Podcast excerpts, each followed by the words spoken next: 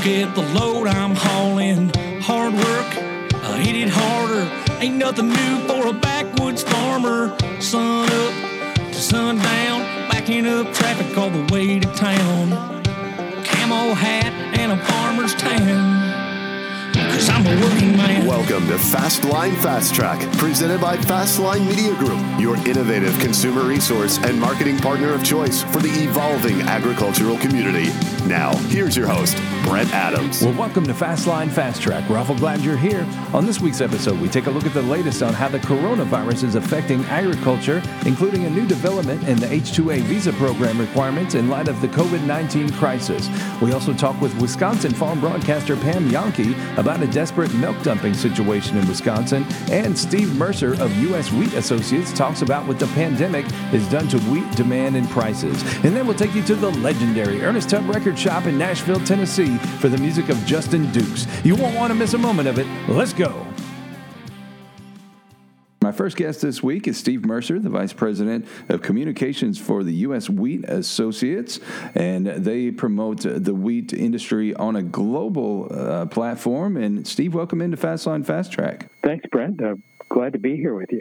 So, first of all, before we get too far down the road, if you could just kind of describe to our listeners a little bit about uh, your organization's mission. Sure. Yeah, we're the export market development for organization for the wheat industry. You know, our our mission really is to uh, uh, promote the value of U.S. wheat for farmers. So we represent farmer interests in uh, overseas markets, and to help increase the value for their customers. So for the flour millers, uh, and bakers and wheat food processors around the world. So that's uh, that's really our mission. Uh, we've been doing that under the U.S. Wheat name for 40 years now. This is our 40th anniversary, but there were two organizations prior to that: Great Plains Wheat and Western Wheat Associates, uh, who who really started this back in the 1950s when U.S. wheat farmers are looking for new markets and partnered with uh, the U.S. government, the Foreign Ag Service, uh, to build overseas markets. So it's been uh, a pleasure and a privilege to do that over many, many years and, uh, to represent wheat farmers in, in important overseas markets. And uh, I know in that 40 years, U.S. Wheat Associates has seen a lot, but as you go into the uh, annals of history there, has it ever seen anything like we're seeing right now?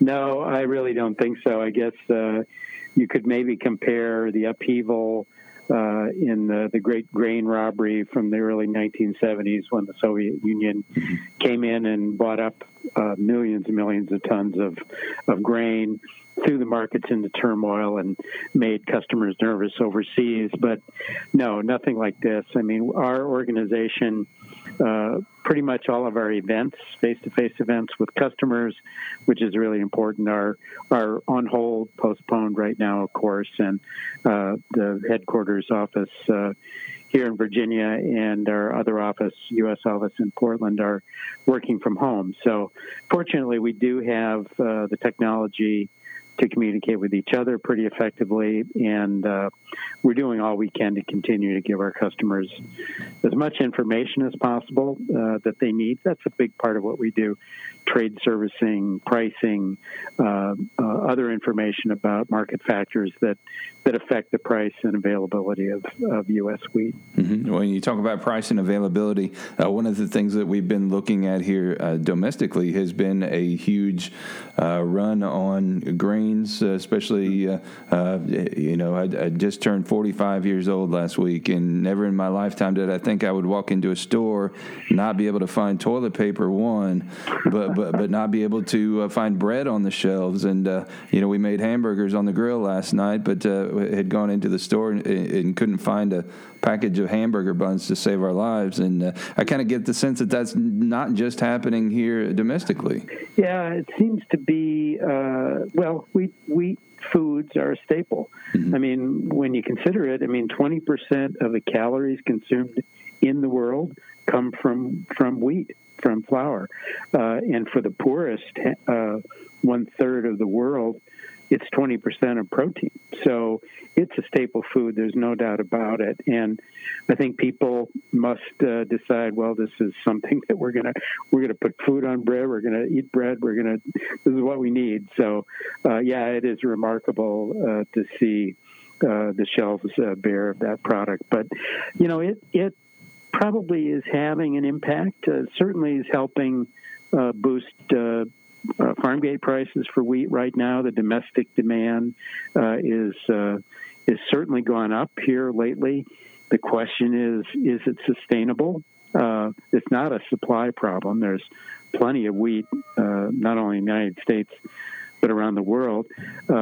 Uh, the limit is on more of the quality kinds of wheat. And I guess fortunately, the U.S. is a good source for that. So we have customers uh, Taiwan, China, Japan that are somewhat anxious about supply and have been asking us for uh, reassurance that uh, that export supply will still be open. So uh, we suspect, uh, you know, it's kind of interesting that this is happening at at a time when the northern hemisphere uh, is about to to harvest and harvest the winter wheat and then uh, seed our spring wheat.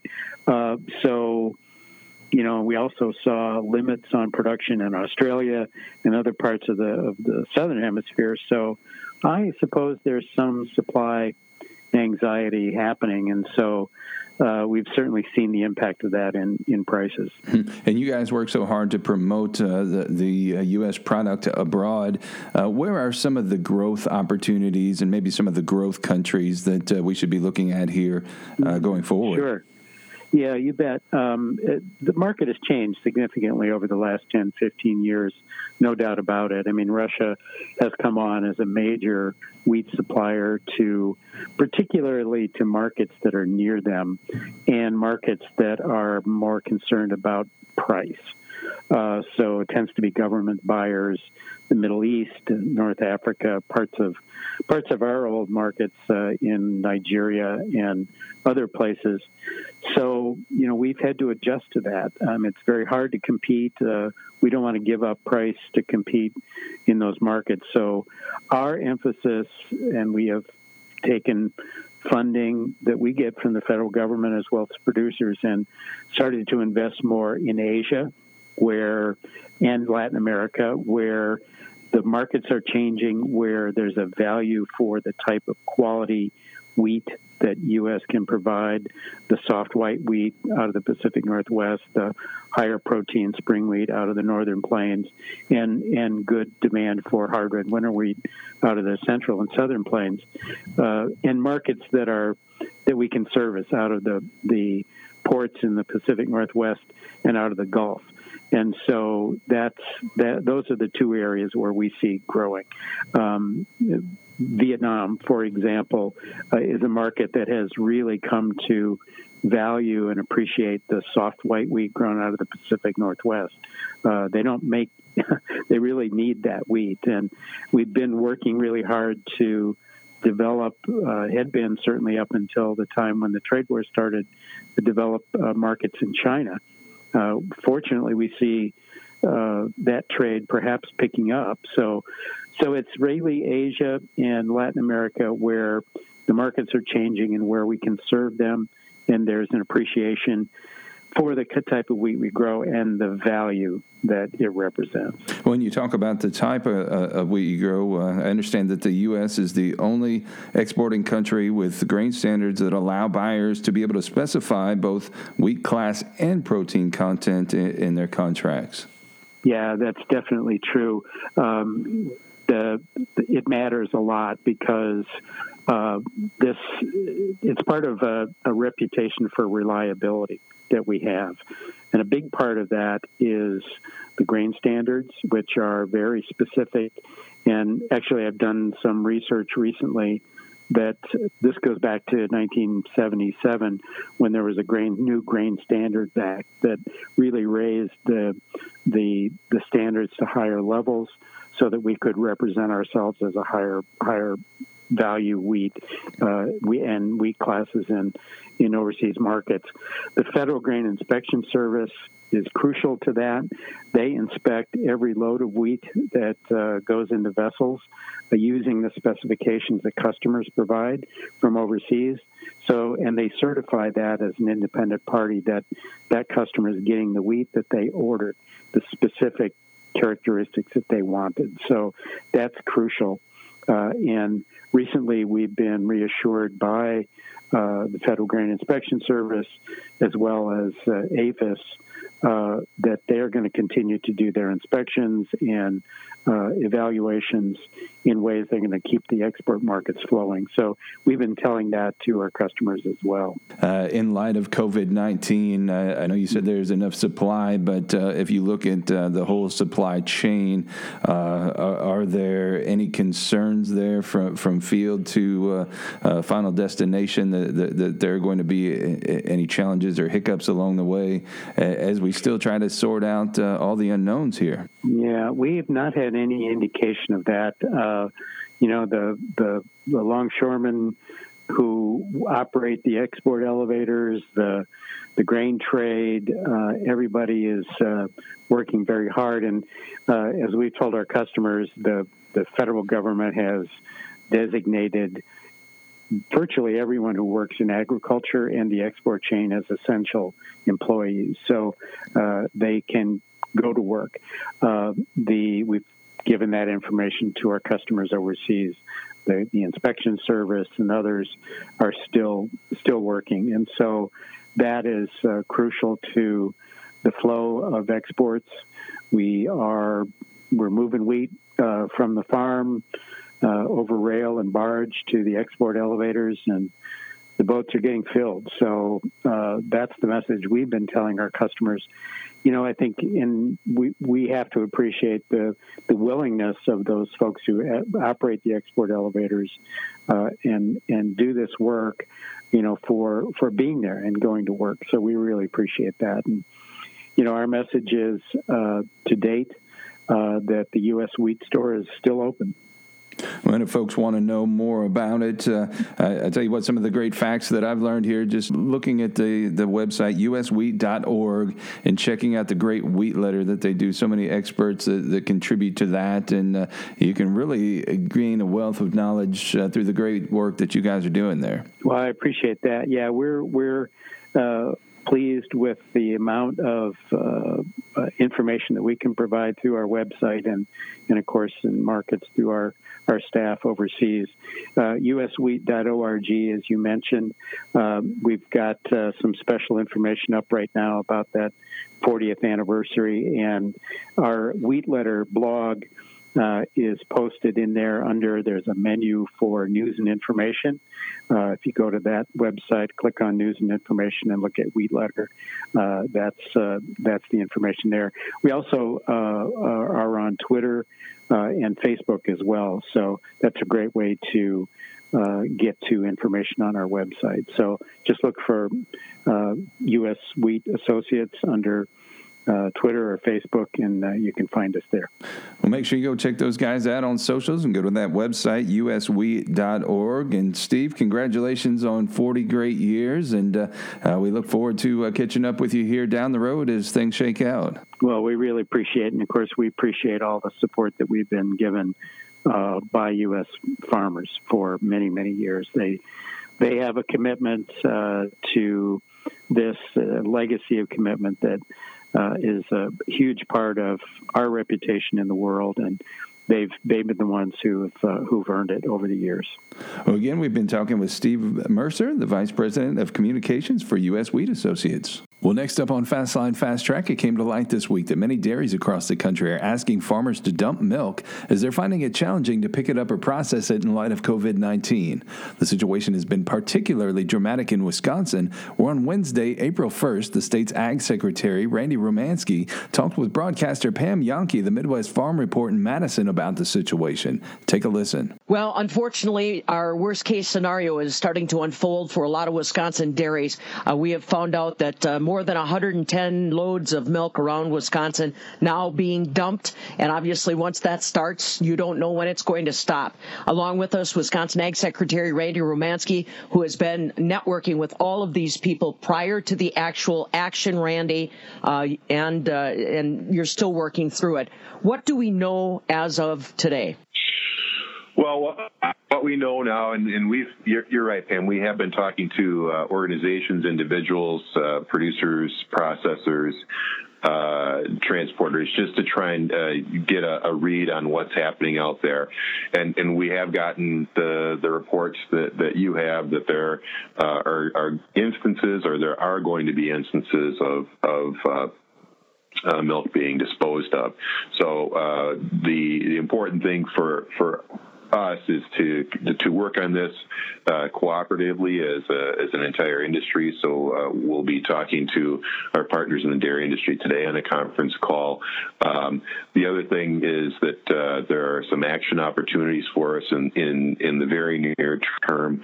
Uh, the governor's asked the Department of Agriculture, Trade, and Consumer Protection to put together a letter to send to the USDA secretary um, to uh, make a couple of uh, immediate requests. One is to uh, make sure or to uh, urge the uh, federal government to make purchases of dairy products so that um, people who are uh, potentially uh, experiencing food insecurities right now have access to a healthy, nutritious product, while also making sure that we do the, best we can to keep our supply chain going.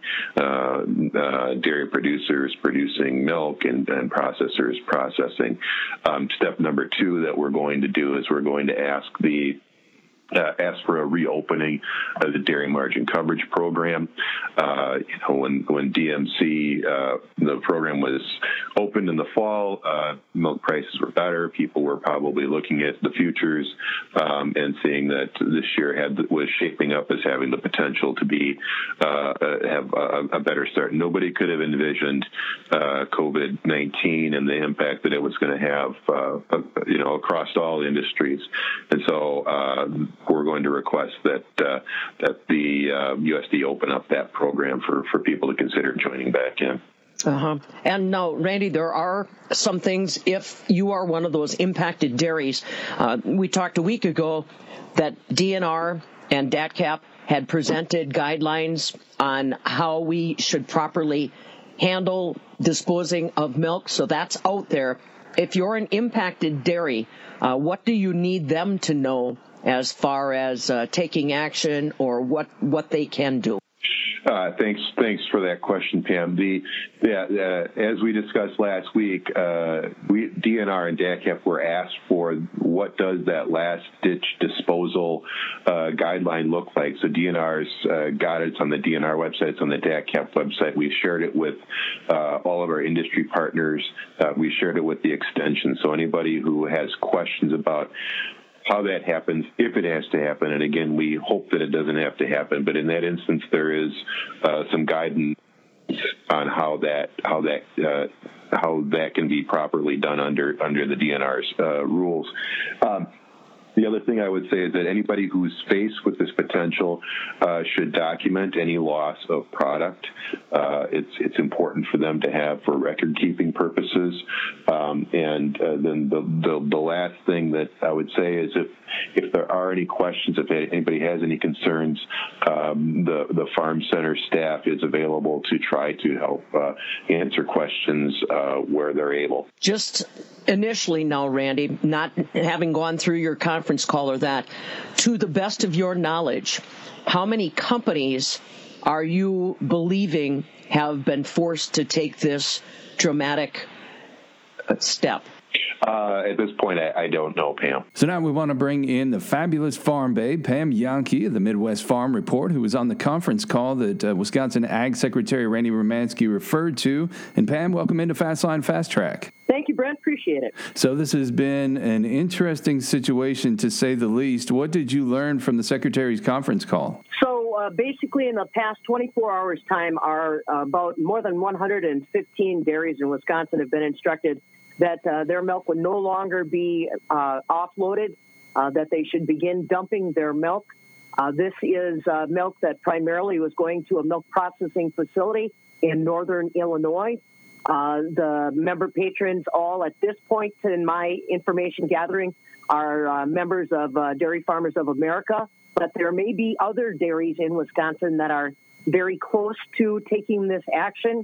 The Secretary of Agriculture, our acting Secretary Randy Romanski, spoke with Governor Tony Evers today. They have uh, signed and sent a letter to U.S. Ag Secretary Sonny Perdue requesting that he immediately begin purchasing dairy, specifically fluid milk, dairy products for the uh, government food programs and hopefully help people that are facing food insecurity immediately.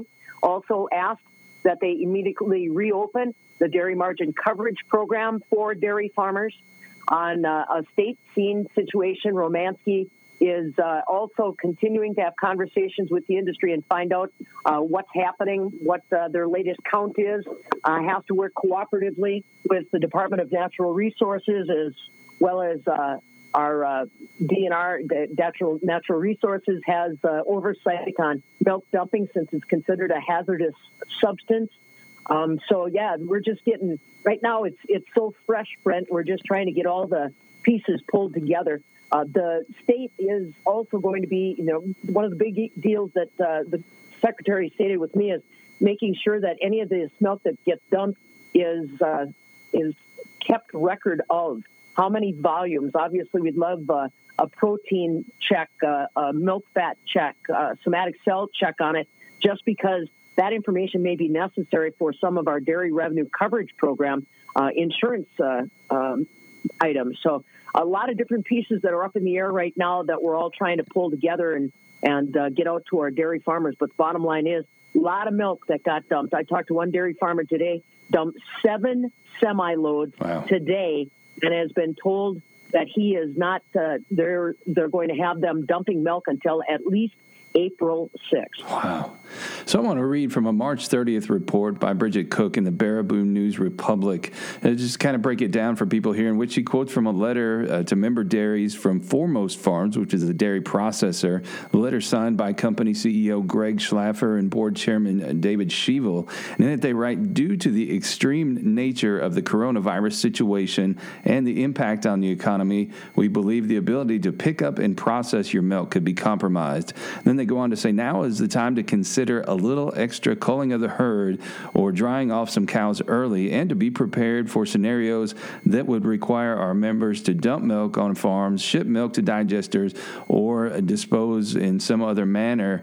And so, from a consumer perspective, at least in southern Indiana, where, where I'm sitting here talking to you, uh, when all this started to ramp up a couple weeks ago and we were first starting to see a run on supermarkets, you know, we, we had trouble here finding milk, especially whole milk. And I had to run all over creation just to, to find at least some skim milk. You know, and then I listened to people like Sonny Perdue and Zippy Duvall, and they're assuring people that there's nothing wrong with the food supply chain right now. So, uh, what are we seeing here? Is it a breakdown at the processor level? Is it, uh, you know, surely it's not lack of demand. Right, right. Right now, what uh, I'd say is definitely not lack of demand at least not on the retail level. Mm-hmm. Um, it's a it's a complicated system, though. Remember, when the schools shut down, that is the number one market mm-hmm. for fluid milk in the United States. So, although the schools are still in many areas, most areas, still trying to provide that milk access for those kids, consumption is still down. So that was the first ding that dairy processors had to try to work around immediately. Never forget, milk is a perishable product. Uh, we cannot shut cows off. Hmm. This is historically a time of the year when our milk production goes up because our baby calves are born at this time of the year, so our milk production goes up. It was a mild increase this year because we had a mild winter around the upper Midwest. So uh, we've been we've been looking at all this. When COVID nineteen hit, uh, all of a sudden consumer buying patterns changed. You are correct. You were like everybody else, running out to the grocery store. I know that I'm I'm a farm kid through and through, and I was shocked that I actually witnessed for the very first time basically an empty meat showcase mm-hmm. at my local grocery store. Uh, and like you said, the fluid milk has been scarce. Uh, the and I just had somebody point out on my Facebook page, with which is fabulous farm babe, by the way, a really good point that uh, the milk is out there. We've obviously got the milk. It is it is quite honestly a processing bottleneck. Some of it may be because of employees that are sick or calling in sick because of COVID 19. The other is, and it's, it makes sense, uh, some of the processing lines, how do you decide? Are we going to make half gallons or are we going to make gallons? Uh, those kinds of simple things can actually snag up uh, milk uh, distribution all across uh, the United States. So that was another issue that the milk processing industry is trying to get their arms around. But uh, believe you me, there is not a lack of milk out there. That's why Wisconsin is just absolutely shocked to be witnessing what we're witnessing. But it surely does appear, at least on the short term, it is a processing question that they've got to move through. And uh, hopefully, I know that here in the state of Wisconsin, we still have major grocery stores that have signs up limiting the purchase of uh, milk. And uh, if if the milk is truly out there, and if we can get processors back online as far as uh, getting the product to the market, then I would like to see our governor basically insist that grocery stores remove the purchasing limitations and let anybody and everybody that wants milk get it. And then just again, like I said, make sure that those processors are staying on the job and trying to get all that milk processed and to the stores. Well, I want to circle back to a couple of things you said earlier. One, uh, the uh, uh, the ask by the, the state of Wisconsin uh, to uh, Sonny Perdue's office to consider the purchase of dairy products to give to food insecure and then you also uh, talk about it uh, being a, a, perishable item with a finite shelf life. And you and I both know that the government doesn't necessarily move too swiftly on anything. So, I mean, do you have, do you have confidence here that they can uh, uh, get everything in place that they need to to make something happen on that front? Well, I know that uh, I think I, I'm still a little shocked that they got uh, the $2 trillion done uh, as far as the CARES bill, which mm-hmm. includes some benefit for agriculture. I have just gotten off the phone with some uh, folks in Washington D.C. that remind remind people and farmers that uh, the paycheck protect paycheck protection aspect of CARES will apply to farms, stretching back to um, February. That could be critically important for farms to even stay uh, awake, alive, viable. Then small business loans. Now, they are working diligently to get our farms to qualify for a small business loans that could give, in depending, obviously, there's a lot of different. I don't want to, I don't want people getting any ideas that oh well that's how farmers are going to get rich. But basically, what it would do is allow for zero interest loans immediately to farms that could cover their expense on employees, their expense on utilities to keep their operation going. And obviously, that means uh, that they that's one less bill that they've got to try to write or cover. I'm sure right now that my major ag lenders are working and reaching out to these dairies. In fact, I know that they are. Uh, in some cases, maybe they're going to try to defer their debt payments, uh, but they are going to do everything they can do within their power to capitalize on any of the government pro- programs that come online and make sure that those farms are implementing it, applying for it, and trying to uh, get that job done. No, I am not uh, so naive to believe that uh, that phrase "I'm I'm with the government, I'm here to help" actually applies. But uh, but I do have to remain optimistic that uh, if there's enough noise made by consumers, the dairy industry, to tell them exactly what we need when they may be covered in a cloud of COVID 19 themselves, uh, that we may get some quicker action just because of the severe uh, economic toll this virus has had on the world. So, from a personal standpoint, what what are you guys hearing from farmers? I know this is absolutely the wrong time uh, to be being hit with this. I, I, was listening to the great report that uh, Josh Scramlin had uh, earlier about the uh, farmer from West Bend, Wisconsin, uh, who who was asked to dump and was doing it, and boy, it just hits him right in the heart. Yeah, it does. And that's the hardest part about this job is I've been a farm broadcaster in Wisconsin for, more than 30 years. And uh, I know a lot of these families, uh, multi generational. And I, I get, I always used to get kind of corked off when people would start using lexicon like factory farms, corporate farms in Wisconsin. More than 95% of our farms are all family owned. Multiple generations may be farming these dairies right now. Uh, that's uh, mom, dad, uh, brothers, sisters, uncles, aunts, cousins, all coming together. Uh, that you have such a personal connection with each one of those animals. You've got such personal connection with the land. And now we're getting ready for spring planting uh, activities to pick up on the farm. So you got a lot of things that are moving. And it's it's just really hard for me. I do television up here in Madison too, and I'll tell you, Brent, it it takes everything I can do not to choke up when I'm uh, bringing these stories to the audience and uh, giving them market reports and stuff like that. I grew up on a small dairy north of Green Bay. We still farm that farm today, but the cows are gone. And when you have when you have walked in those shoes and you know the cadence of the farm, you know what you know what it sounds like when the cows are uh, you know out out in the barn with their neck chains and the calves are bleeding and that it's it it just is it's very hard to tell this story without not having my personal side start to show. So, like I said, all I I put a post up on my on my website MidwestFarmReport.com. It was just basically me, and one of the final things that I closed with was pray. It may not be fashionable, and I don't care if you want to criticize uh, religion or whatever. But man, oh man, I'll tell you, uh, that may be about all that's going to get us through uh, in this kind of a situation. Just pray that COVID 19 dissipates.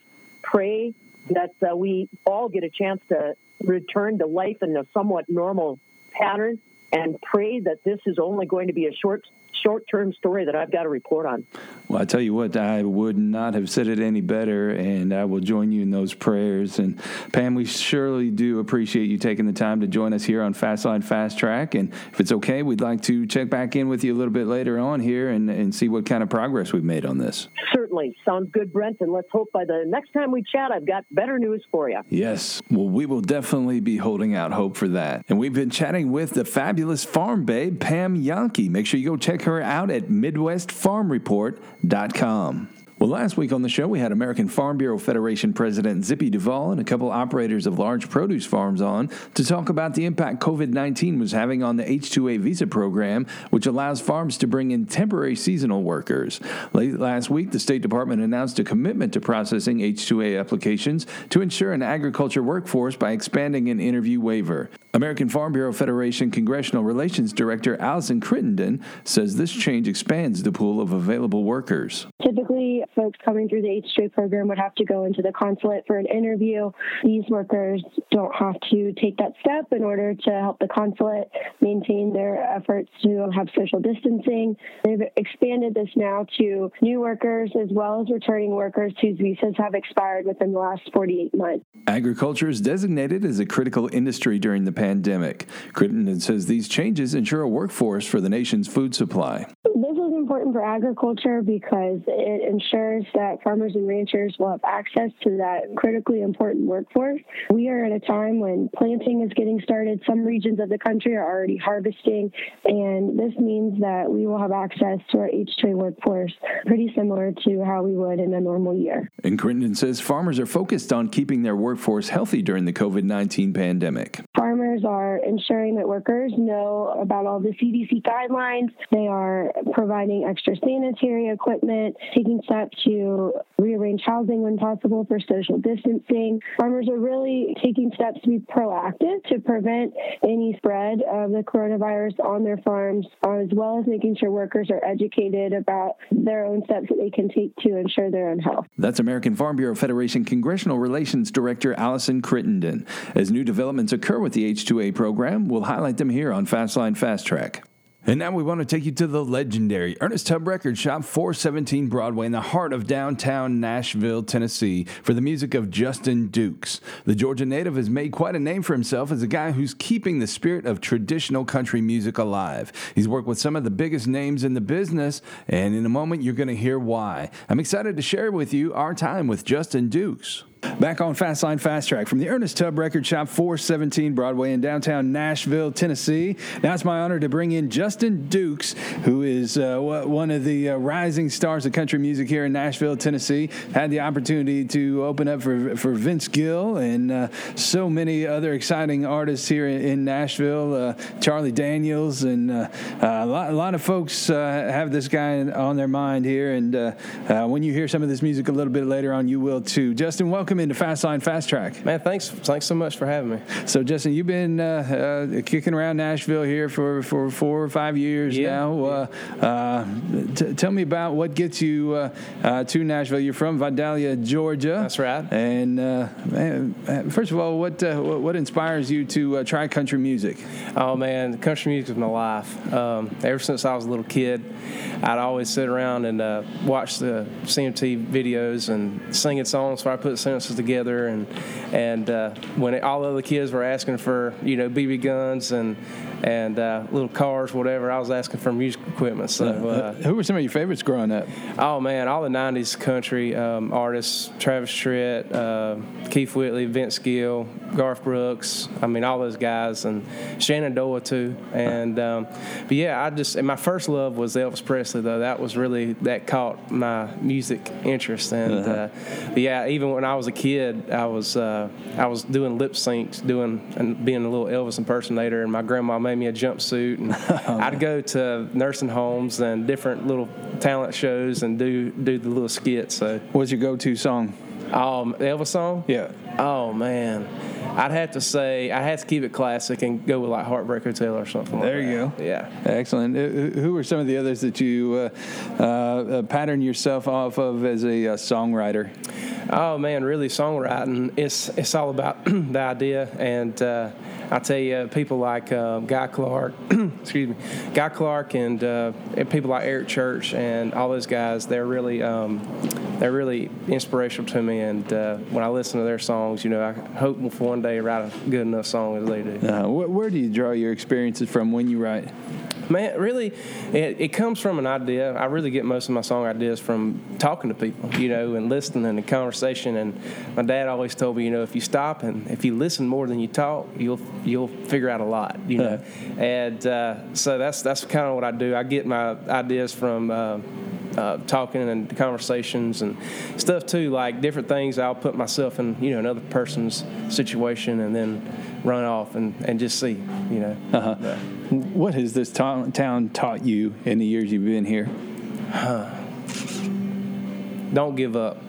You know, it's it's it's real easy to uh, to really just be caught up in what everybody else is doing and and other people's success and everything like that. And if you keep working, keep you know honing in your craft, one of these days it's going to pay off because you know people are going to gravitate to. Um, original and they're going to gravitate to what's real Uh-huh. and they know And I had mentioned a couple of the folks uh, in the intro here that that you had opened for. Who are some of the others that you've had a chance to work with? Oh, uh, Justin Moore, Montgomery Gentry. Um, of course, like I said, Vince Gill, and uh, Vince was very kind. He was honestly the nicest person I've ever met in my life as being a hero of mine. And uh, we sat and talked for at least two hours before our show. And, and man, we talked everything from guitars to songs to songwriting to life to anything you name it. I mean, and he actually sat behind me on stage when I did my whole show. And I didn't realize until about the second, second to last song. And I turned around and I looked and I'm like, wow, Vince sitting here watching me. I got like, you know, not get nervous now, you know. But uh, it was awesome, man. I've done a lot of great things. Been, played in other countries, uh, Costa Rica, Belize, and uh, been a lot of different places. And uh, so it's it's really awesome, man. I'm, I'm 25 years old, and I can honestly say I've I've I've been a lot of places so far, and I can't wait to go more. Uh-huh. So you you have one EP out now. What, what's on the horizon for you? Well, I have one EP out, and then um, I released two other singles. And actually, uh, a song called "She Don't Know It Yet" just hit 100,000 streams on Spotify. I'm really excited about that. And uh, but yeah, I've just honestly been really writing a lot this year, um, getting stuff done studio, trying to trying to get my songs out there, and, and even possibly get some cut one of these days. Uh, now it's one thing to go out on a stage, you uh, kind of work yourself to where you get comfortable with that. But but what's that process like once you step into the studio? Is that a comfortable process for you? Yeah, well, honestly, first the first time it really wasn't because you know you go in, you're unexpected, you're green, you don't really know what's going on. Um, but I've had the opportunity and, and the privilege to work with some of the best studio musicians, people like Lonnie Wilson, and um, a lot of people. Lonnie's played on pretty much every number one hit song from the '80s up to now, drums, and um, it was just it was cool because I mean, he come in the he come into the uh, vocal booth and when we were cutting one of my songs, and he said, "You see the snare right here, the snare drum?" I said, "Yeah." He said yeah, it's the same one I cut uh, Brand New Man, uh, Brooks and Dunn, and uh, played on all the Shenandoah records. He said, I'm about to use it on your song. And I'm like, wow, you know, that's just cool. You know, that's really cool. No pressure there, huh? No, no, no, not at all. But yeah, it's been fun, man. Studio studio time is, is awesome, and When you really have a song that you created and you bring it to these guys and they sit down and pick every part and make it sound the best they can sound. Mm-hmm. So, do you have time away from music? What are some of the other things you're oh, interested man. in or like to do away from? I love from? to hunt. Uh-huh. Um, I love going back home and uh, deer hunting, turkey hunting, and uh, I really, I really love to um, just hang out with friends, you know. And, and I mean, I've done this. I've been playing music since I was 15 years old. So um, playing little festivals and bars starting out, and then now being in Nashville and doing this thing, and I tell you, it's it's it's my life. You know, I mean, it's it's like you can't just shut it off. Yeah. And uh, so it's it's one of those things where I'm always progressing, always trying to find the next idea for a song and trying to uh, get the next one out.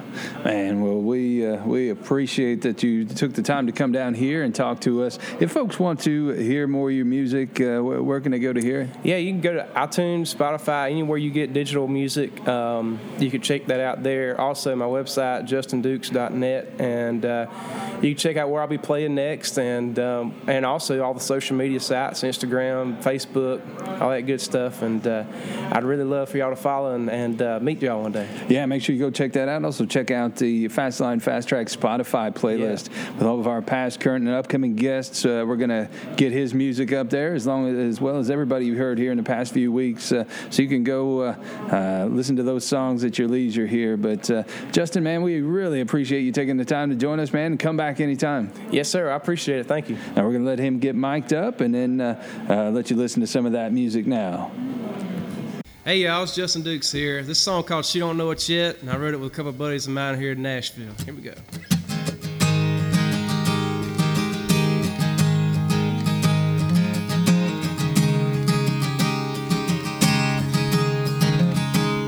She was just a friend of a friend, but I'm caught up with everything about her, and I can't pretend that I ain't falling in love or getting lost in every word she says even though we just met. She don't know yet, but the night's gonna end when she's stealing my breath in a long kiss. A little slow dancing to a country song in a sunset. Yeah, that once in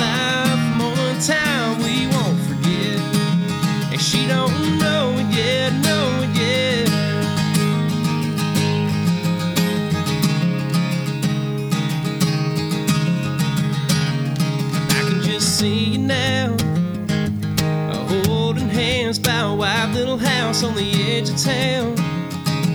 With a couple kids running around. She don't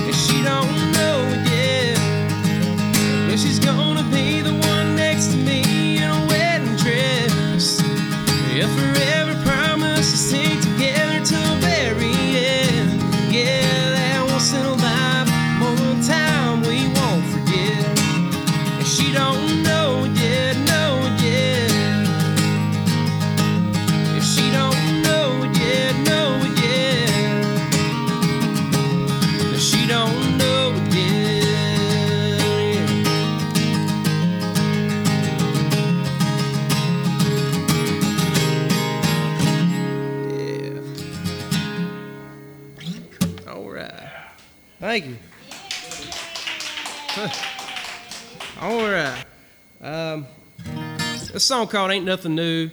Wrote it with two good buddies of mine here in Nashville, and uh, hope y'all like it.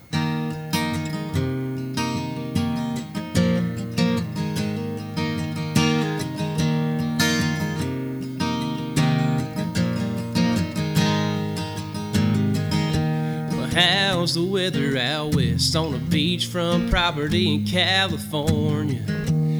And the peaches that sweet like the talk of the bee down in Macon, Georgia?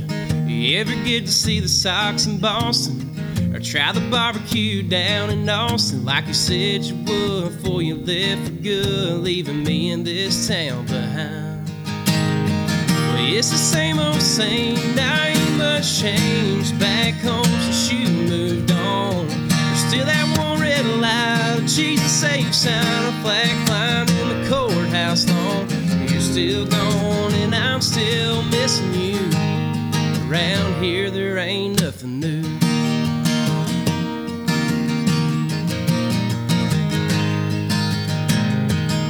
I heard your mama told mine that you got that job that you always wanted. I said you settled down in Seattle, got a brand new place, and that she's going.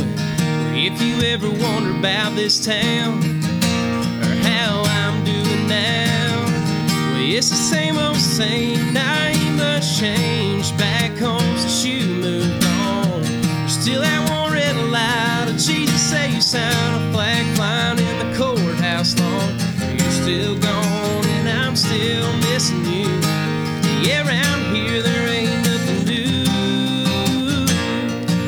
Girl, if you ever wanna come back, we'll still be right here where you left us, stuck in the past. Cause it's the same old same, now ain't much changed back home since you moved on. There's still that one red light, a Jesus say sign, a flag flying in the courthouse lawn. You're still gone and I'm still still gone and I'm still missing you. Around here there ain't nothing new. Oh, there ain't nothing new.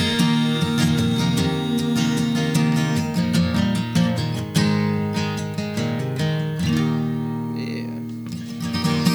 Thank you, thank you. Thank you. All right. I wrote this song. Uh, it's called Wood, and I got the idea. I was um, helping my dad rebuild the uh, deer stands last season, and he's like, "Hey man, that piece of wood right there," and I just started thinking. So I wrote. The, I wrote the first verse and the chorus by myself. Knew where I wanted to take it, and then uh, I got a couple buddies of mine that kept me finishing on out. But uh, hope y'all like it. The song's called Wood.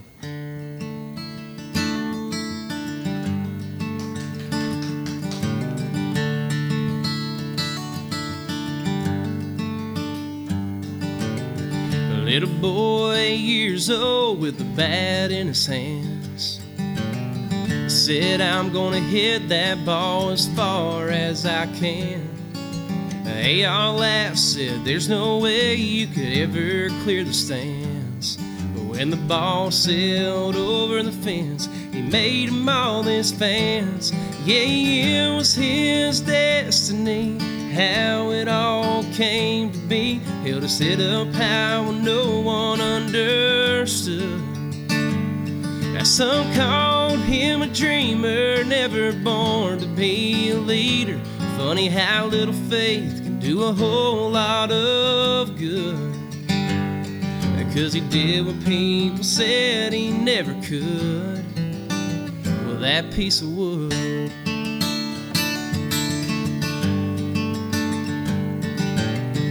Callous fingers, smoky bars, a hand-me-down flat top guitar.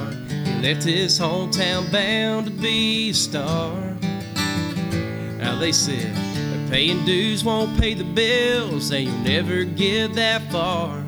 But now he plays for 20,000 strong, pouring out his heart. Yeah, it was his destiny how it all came to be. Held to sit up high when no one understood. Now Some call him a dreamer, never born to be a leader.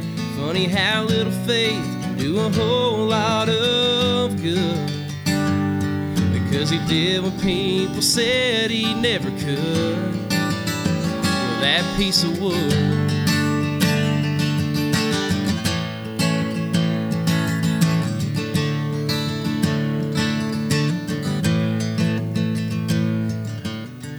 Some called him a liar when he said, Follow me. I'm the way to the Father if you just believe. And with a crown of thorns, they nailed the king to that tree. And he died for our sins and bled for you and me. Yeah, it was his destiny how it all came to be. They held us set up high when no one understood. Now some called him a dreamer, never born to be a leader. Funny how little faith can do a whole lot of good. Because he did what people said he never could. With that piece of wood. That piece of wood.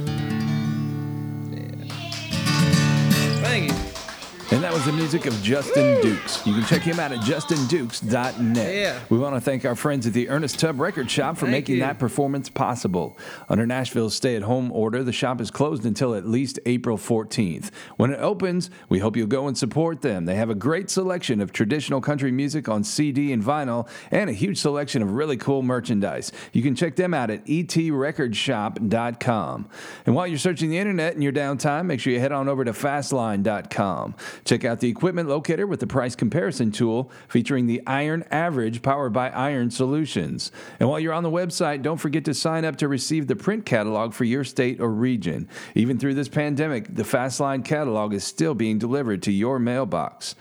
And if you haven't already done so, please subscribe to the Fastline Fast Track podcast at Apple Podcasts, Google Podcasts, Spotify, Stitcher, TuneIn, or iHeartRadio. Also, be sure to like Fastline Fast Track on Facebook, Twitter, Instagram, LinkedIn, and YouTube, and add our Spotify playlist to your library for music from past, current, and upcoming guests of the show.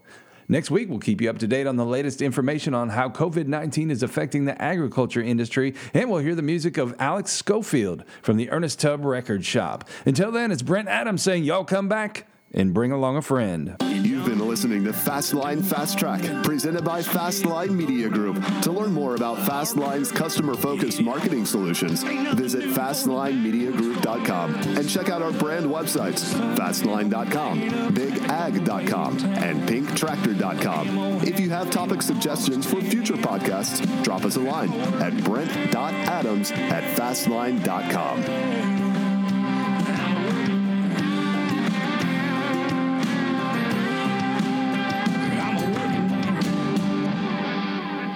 Something like that.